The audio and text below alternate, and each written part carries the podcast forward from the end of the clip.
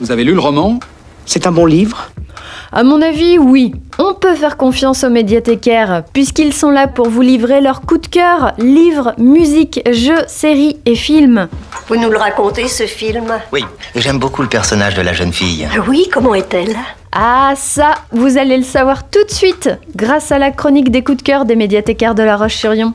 Bonjour, aujourd'hui pour la chronique coup de cœur de la médiathèque, nous accueillons Thomas. Bonjour Thomas. Bonjour. Alors aujourd'hui, je vais essayer de combler votre manque de restaurants et de bars. On va parler d'un jeu qui s'appelle Kitchen Rush, qui est sorti euh, il y a déjà quelques temps, il y a déjà un an, mais que j'ai pu euh, pratiquer assidûment. Alors, Kitchen Rush, de quoi on parle? Alors, l'histoire est toute bête. On ressort euh, du tiroir euh, la grande-tante ou le grand-oncle qui meurt et qui nous lègue quelque chose. Et en l'occurrence, il s'agit d'un restaurant. Euh, donc vous allez être propriétaire d'un restaurant et je dis vous, c'est vous et vos partenaires de jeu car c'est un jeu coopératif.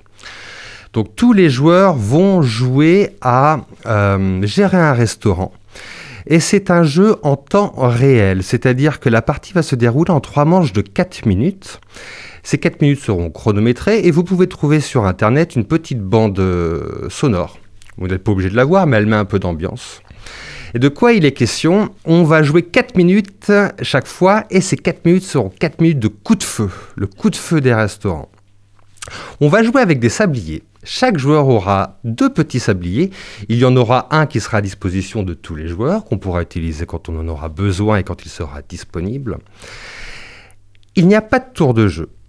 Tout le monde joue le plus rapidement possible en essayant de jongler à travers tout ce qui fait la folie de la cuisine d'un restaurant, à savoir prendre les commandes, faire la vaisselle, s'occuper de la cuisson, mettre les épices dans le plat, passer au marché évidemment car un autre joueur a vidé les réserves, etc., etc., etc.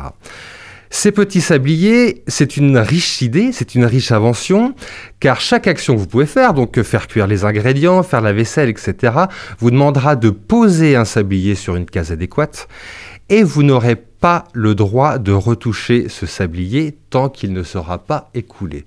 Donc la durée du sablier est à peu près 30 secondes et donc vous devrez toujours jongler entre poser un sablier, faire l'action adéquate et vous occuper de votre deuxième sablier, sachant que votre premier est déjà terminé et qu'un joueur attend la place, etc., etc., etc.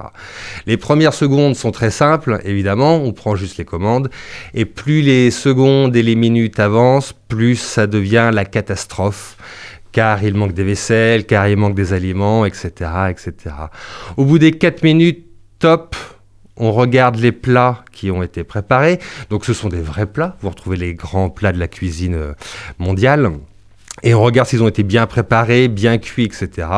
Et pour chaque plat réussi, vous aurez une récompense sous forme de sous et sous forme de prestige.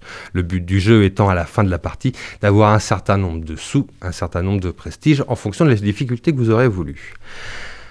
Superbe jeu, Paradoxal car euh, il est jouable avec des enfants, euh, à partir de 9 ans ou 10 ans on peut, mais il faudra, euh, entre guillemets, débourrer le jeu, c'est-à-dire que la première partie, vous allez vite être bloqué, vous allez être bloqué par ce que vous devez faire.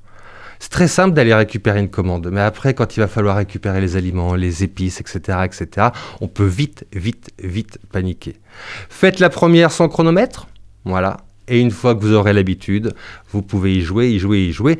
L'avantage, c'est que 3 fois 4 minutes, ça en fait 16, plus euh, les petites discussions, etc. La partie va durer 30 minutes. Et vous allez voir que le jeu est extrêmement addictif.